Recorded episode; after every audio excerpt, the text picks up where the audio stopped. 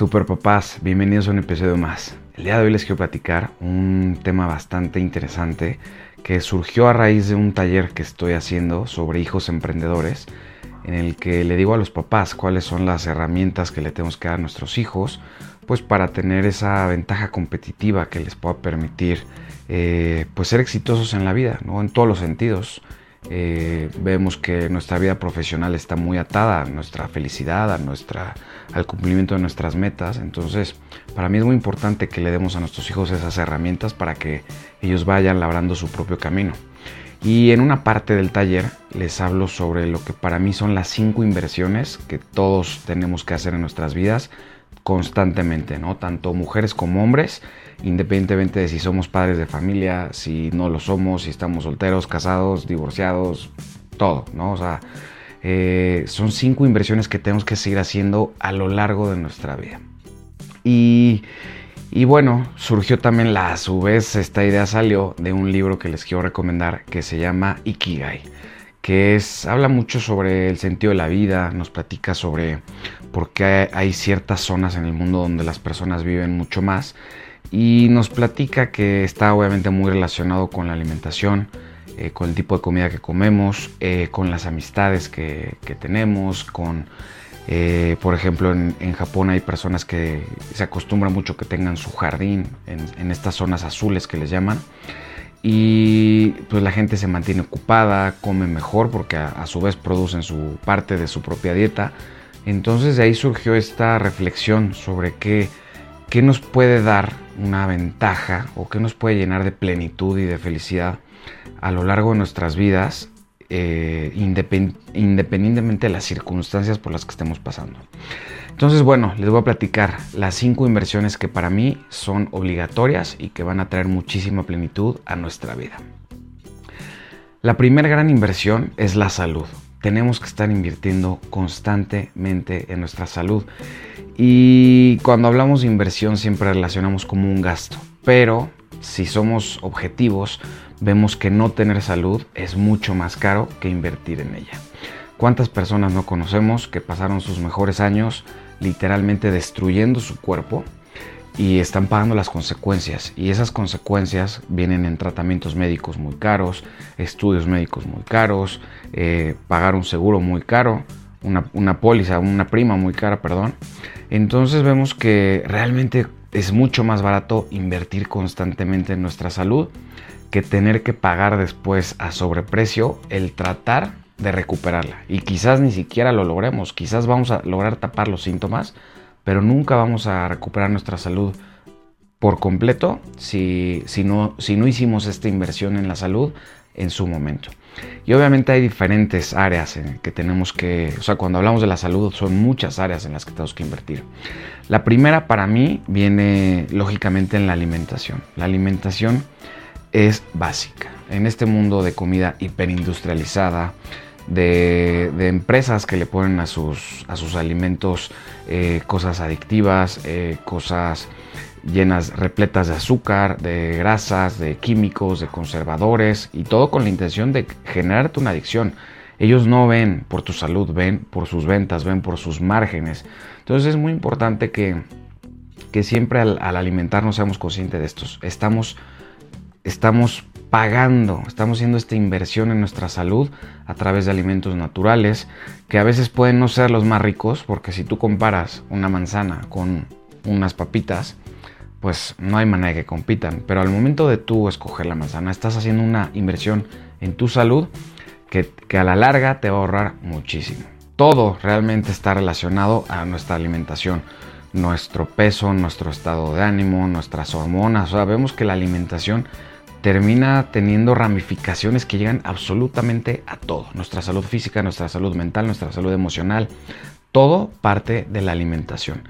Y nosotros tenemos que invertir en ella, de preferencia siempre alimentos naturales, cuando se pueda orgánicos, eh, si comen carne, pues que sea de libre pastoreo, pollo libre de hormonas. O sea, hay pequeños esfuerzos que pueden dar una gran diferencia, pero sobre todo es alejarnos de la comida hiperindustrializada, chatarra hiperprocesada, antes de preocuparnos por comprar alimentos de mejor calidad, los que son muy buenos por sí solos que nos da la naturaleza, hay que preocuparnos más por desechar todos los que son hechos en una fábrica y con la intención de literalmente hacernos daño.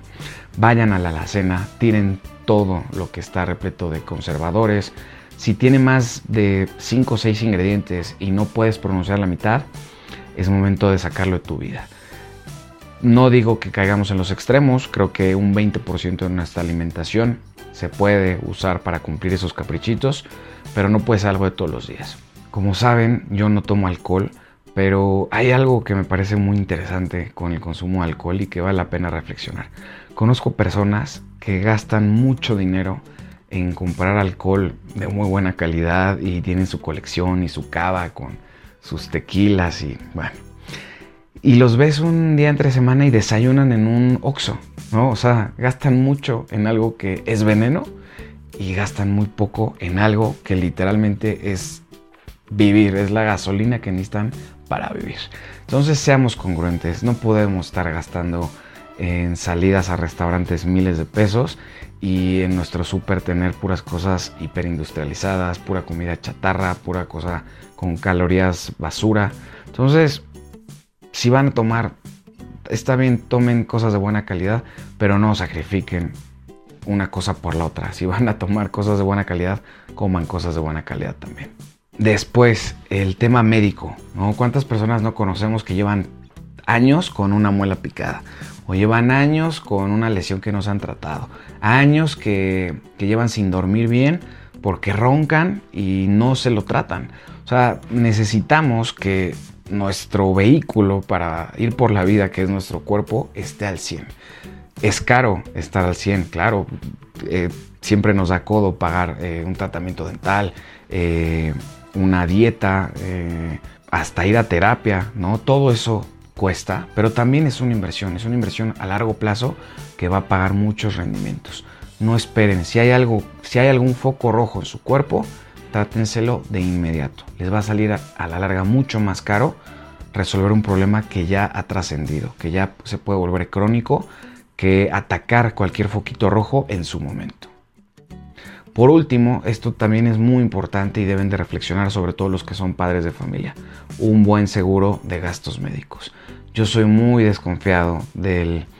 del sistema financiero, pero creo que la parte de los seguros es necesaria. Nos guste o no, tenemos que tener un buen seguro porque los tratamientos eh, médicos de emergencia son carísimos, ¿no? De enfermedades muy fuertes son carísimos, entonces más vale siempre tener un buen seguro, eh, estar garantizados por ese lado de que si algo nos pasa o le pasa a nuestras familias, vamos a tener quien nos ayude con esos gastos. La segunda gran inversión es el deporte y podría parecer que está muy relacionado a la salud, pero son muchos los beneficios que trae el deporte, no solamente la salud. El primero, pues sí, lógicamente la salud. Toda la alimentación que hagamos, todo lo, lo que nos cuidemos, no va a servir de mucho si no lo complementamos con deporte. El deporte además nos trae muchísimo en el bienestar emocional. Sabemos que, que el deporte por sí mismo puede cambiar nuestro estado de ánimo, puede cambiar nuestra manera de pensar, puede potencializarnos de, en gran medida. Entonces, creo que el deporte debe ser una inversión que tenemos que hacer a lo largo de nuestra vida. Desde que somos niños hay que ser deportistas. Hasta los últimos años de nuestras vidas hay que ser deportistas, y deportistas no nada más amateurs, sino que hay que profesionalizarnos. Y no hablo de ser un atleta profesional pagado, no, hablo de que lo hagamos como lo haría un profesional. Si vas a correr, hazlo como lo haría un profesional. Cómprate tu, tu uniforme para correr, hazlo en serio, ve tomando tus tiempos, entra a carreras. O sea, no nada más el deporte es bajar al gimnasio veinte minutos, de los cuales quince estás en el celular, no. Hacerlo en forma, tener un crecimiento constante, y bu- ir buscando nuevos retos, competir, ¿no? A mí me encanta, me encanta el pádel, es un deporte padrísimo, muy sano, y pues tiene el, el factor de competencia, te ayuda muchísimo en, en lo mental, en lo emocional. Durante un tiempo estuve haciendo carreras, hice un medio maratón, hice un medio fondo en la bicicleta, y todos esos retos son bastante importantes en la vida, porque pues yo nunca me hubiera imaginado que era capaz de correr medio maratón, la, la, la fuerza que necesitas para no, no darte por vencido es, es muy importante, y el entrenamiento, ¿no? Siempre al entrenar tu cuerpo, entrenas tu mente. Entonces hay que hacer mucho deporte. Para los que ya están más o menos en mi edad, en mi situación, también les recomiendo mucho las artes marciales. Yo hago box, hago Lima Lama, y me han traído muchísimos beneficios emocionales a, a mi vida. Entonces, siempre hacer deporte y de manera profesional. Profesional, que significa tomártelo en serio. Eh, como les dije, que haya un crecimiento constante, que haya una competencia, que vayamos poniéndonos a prueba constantemente a través del deporte. Y eso nos va a traer muchísima plenitud a nuestras vidas. La tercera gran inversión es la educación. Esta igual tiene muchas áreas, pero empezando por lo básico, sabemos, está demostrado durante las últimas décadas, lo estamos viendo hoy más que nunca, que la educación académica no basta por sí sola. De hecho, está bastante sobredimensionada y sus alcances están muy limitados.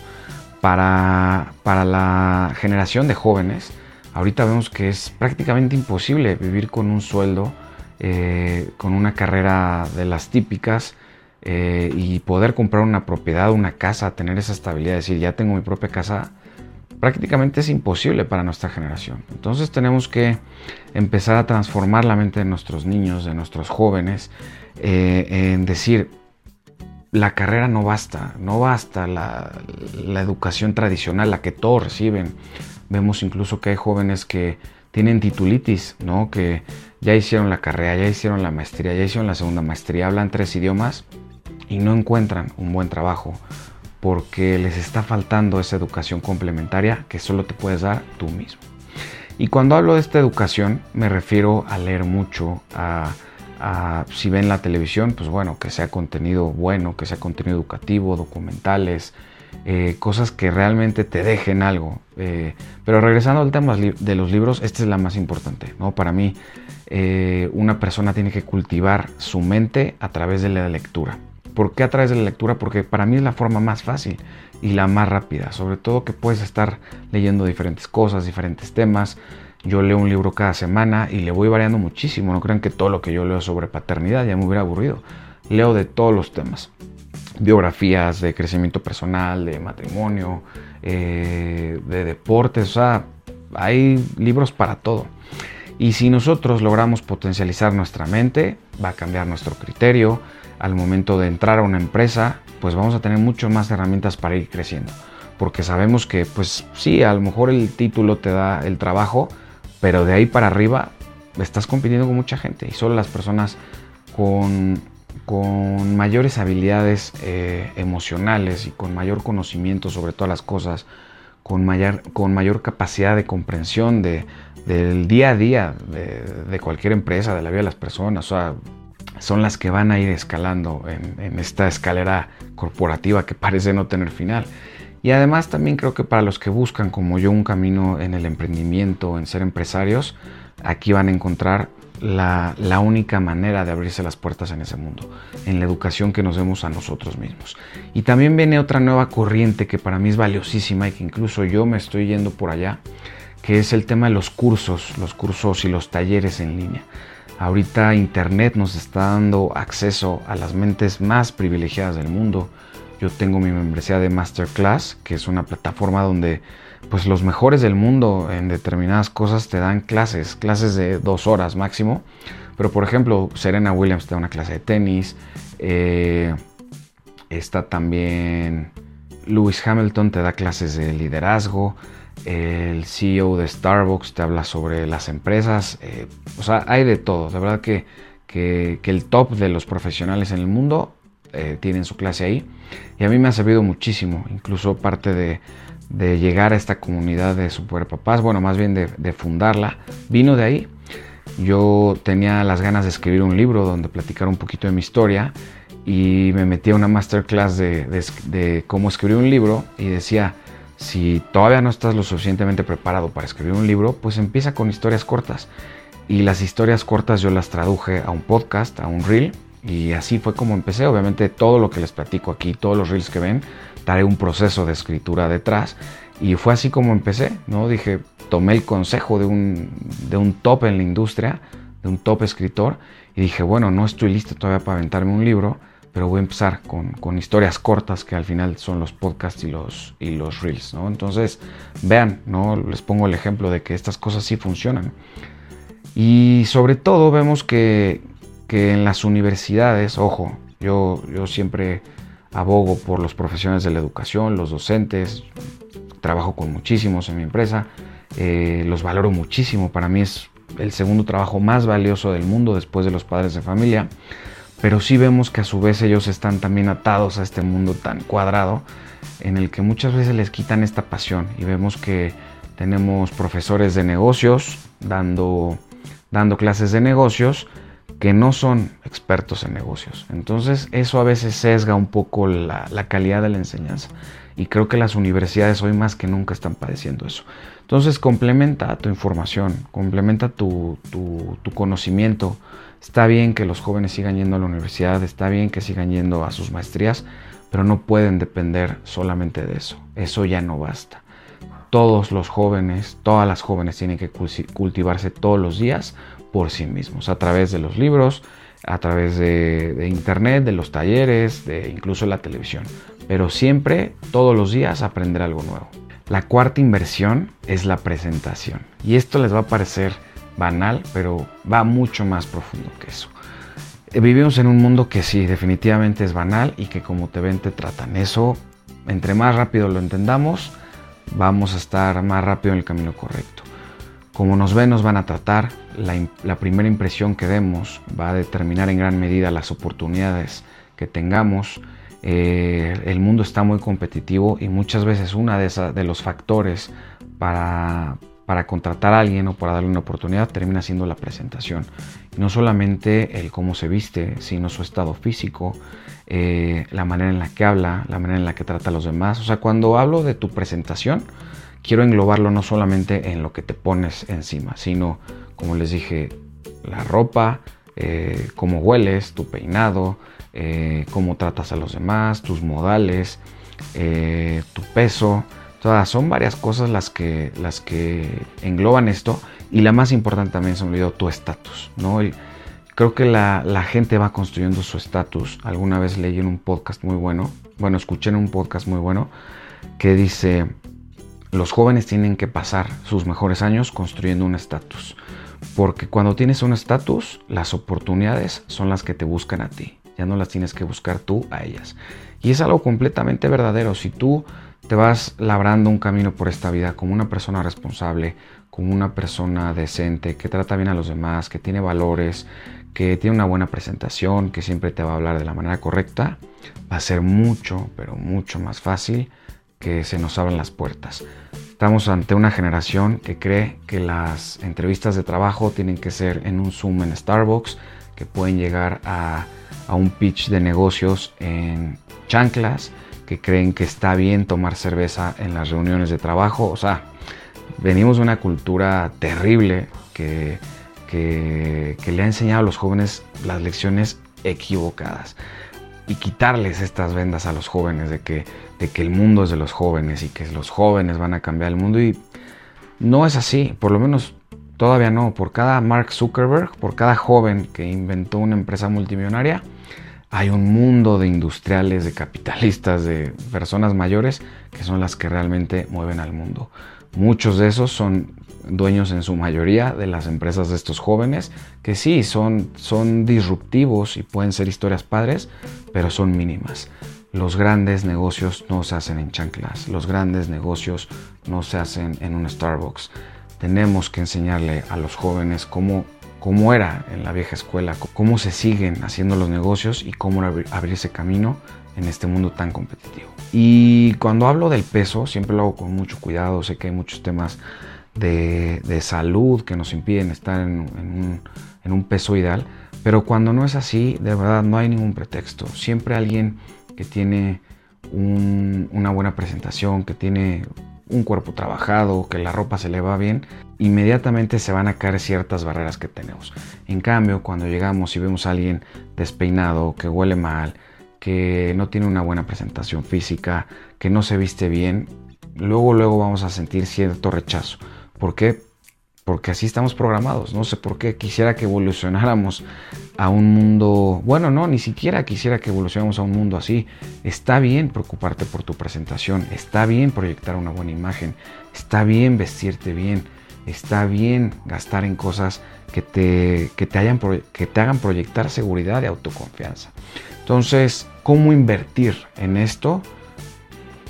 A través del ejercicio, como lo dijimos, potencializando el ejercicio, la salud que vimos en las primeras inversiones, eh, siempre estar presentable, con, bien peinado, eh, rasurado, eh, bien vestido en el, nuestro peso ideal, en la medida de lo posible, tratar con amabilidad a las personas, ir forjando una reputación, cumplir nuestra palabra. O sea, al final de cuentas, esto se relaciona mucho con la inversión número cuatro, que es la educación.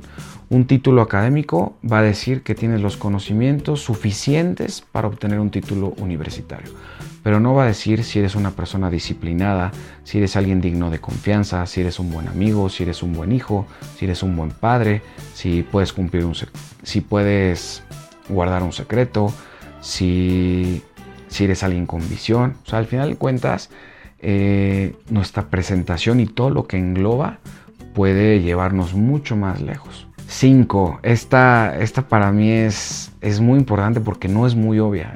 Muchas veces la dejamos de, de lado y pocas personas son conscientes de ella. Y es nuestro hogar, ¿no? Lo que, lo, donde pasamos la mayor parte de nuestro tiempo. Y nuestro hogar no necesariamente implica solamente nuestra casa. Puede implicar nuestro coche, puede implicar nuestra oficina. Pero la idea es que donde pasemos tiempo tiene que ser un lugar de armonía, donde las cosas estén bonitas, que, que la energía sea positiva. Muchas veces me ha tocado llegar y llegar a oficinas que están muy feas, muy oscuras, o llegar a casas y volteas a una esquina y hay una planta que lleva muerta cinco años, o que de repente alguien te invita a cenar y, y, y con las mejores intenciones, pero los platos son diferentes o están despostillados. Y a lo mejor para muchos esto les va a parecer banal, pero créanme, es importante. También forma parte de, de tu reputación. Si tú invitas a alguien a tu casa, si tienes todo bonito, si la casa huele bien, si realmente te esmeras en ser un gran anfitrión, si las copas de vino están bonitas, va a ser mucho más fácil que esas personas quieran relacionarse contigo, tener una amistad o incluso hacer negocios contigo a futuro. Entonces es muy importante que, que no dejemos de lado la importancia de que nuestra casa esté siempre bonita, que esté arreglada, que invirtamos en, en, en muebles bonitos, en una buena vajilla, eh, en plantas, que las plantas siempre estén bien cuidadas. O sea, yo, yo veo gente que gasta más en viajes que en su casa. O sea, se van en viajes, se van de viaje a Europa con todos los lujos y vas a su casa y es un cochinero. No me parece congruente, no me parece congruente que gastemos en tener un coche lujo y nuestro colchón, nuestras colchas estén cayendo a pedazos. Tenemos que ser conscientes. Los verdaderos lujos son para ti, no para presumírselos a los demás. Si tú quieres tener un coche bonito porque a ti te llena, hazlo. Pero ten ese coche bien lavadito, tenlo que no huela feo, que esté bien ordenado. O sea, si vas a, si vas a caer en esa banalidad, que sea por ti, no lo hagas por los demás, porque a ti te llena. A mí me encanta cuando traigo amigos, familiares a mi casa, tratarlos como reyes, de verdad. Nadie que haya venido a una comida mía les va a decir, híjole, lo que nos dio comer. O sea, yo sí tiro la casa por la ventana cada vez que invito a alguien, porque es importante, porque a mí me hace sentir bien, me, me llena de orgullo decir, traje a alguien que quiero, lo traté como rey, le di una buena comida. Eh, incluso aunque yo no tomo, siempre les tengo vino. O sea, hay que, hay que tener nuestra casa bonita, que sea nuestro, nuestro mayor orgullo, que sea nuestro templo donde encontramos paz, donde las cosas se dan sin, sin esfuerzo, que la energía desde nuestra casa, nuestro coche, nuestra oficina, siempre esté bonita y que transmita esa plenitud que queremos traer a nuestras vidas. Si nosotros tenemos nuestra casa toda tirada, si tenemos una bodega toda llena de basura, si nuestra oficina, el, el cuadro está chueco, si, si, si todos los cables de las computadoras están ahí salidos, realmente pues va a ser un reflejo en nuestra persona. En cambio, si nosotros nos exigimos, si todo el tiempo estamos recogiendo, que las cosas estén ordenadas en su lugar, vamos a empezar a encontrar hábitos muy bonitos que nos van a dar mucha plenitud y que van a reflejar quiénes somos en verdad. Así que bueno, superpapás, a trabajar en esas cinco inversiones. Esas son las que para mí, como les dije, independientemente de tu situación, es en lo que los hombres y las mujeres debemos invertir constantemente. Si ustedes tienen una más, déjenme en los comentarios, ahí en YouTube o en Spotify, en Facebook también. Y, eh, y espero escuchar muy buenas sugerencias. Sé que me faltaron muchísimas, cada cabeza es un mundo. Para algunos papás esto va a ser irrelevante, otros van a tener grandes inversiones que a lo mejor les copio, así que háganmelo saber. ¿Qué inversión me faltó aquí? Cuídense mucho.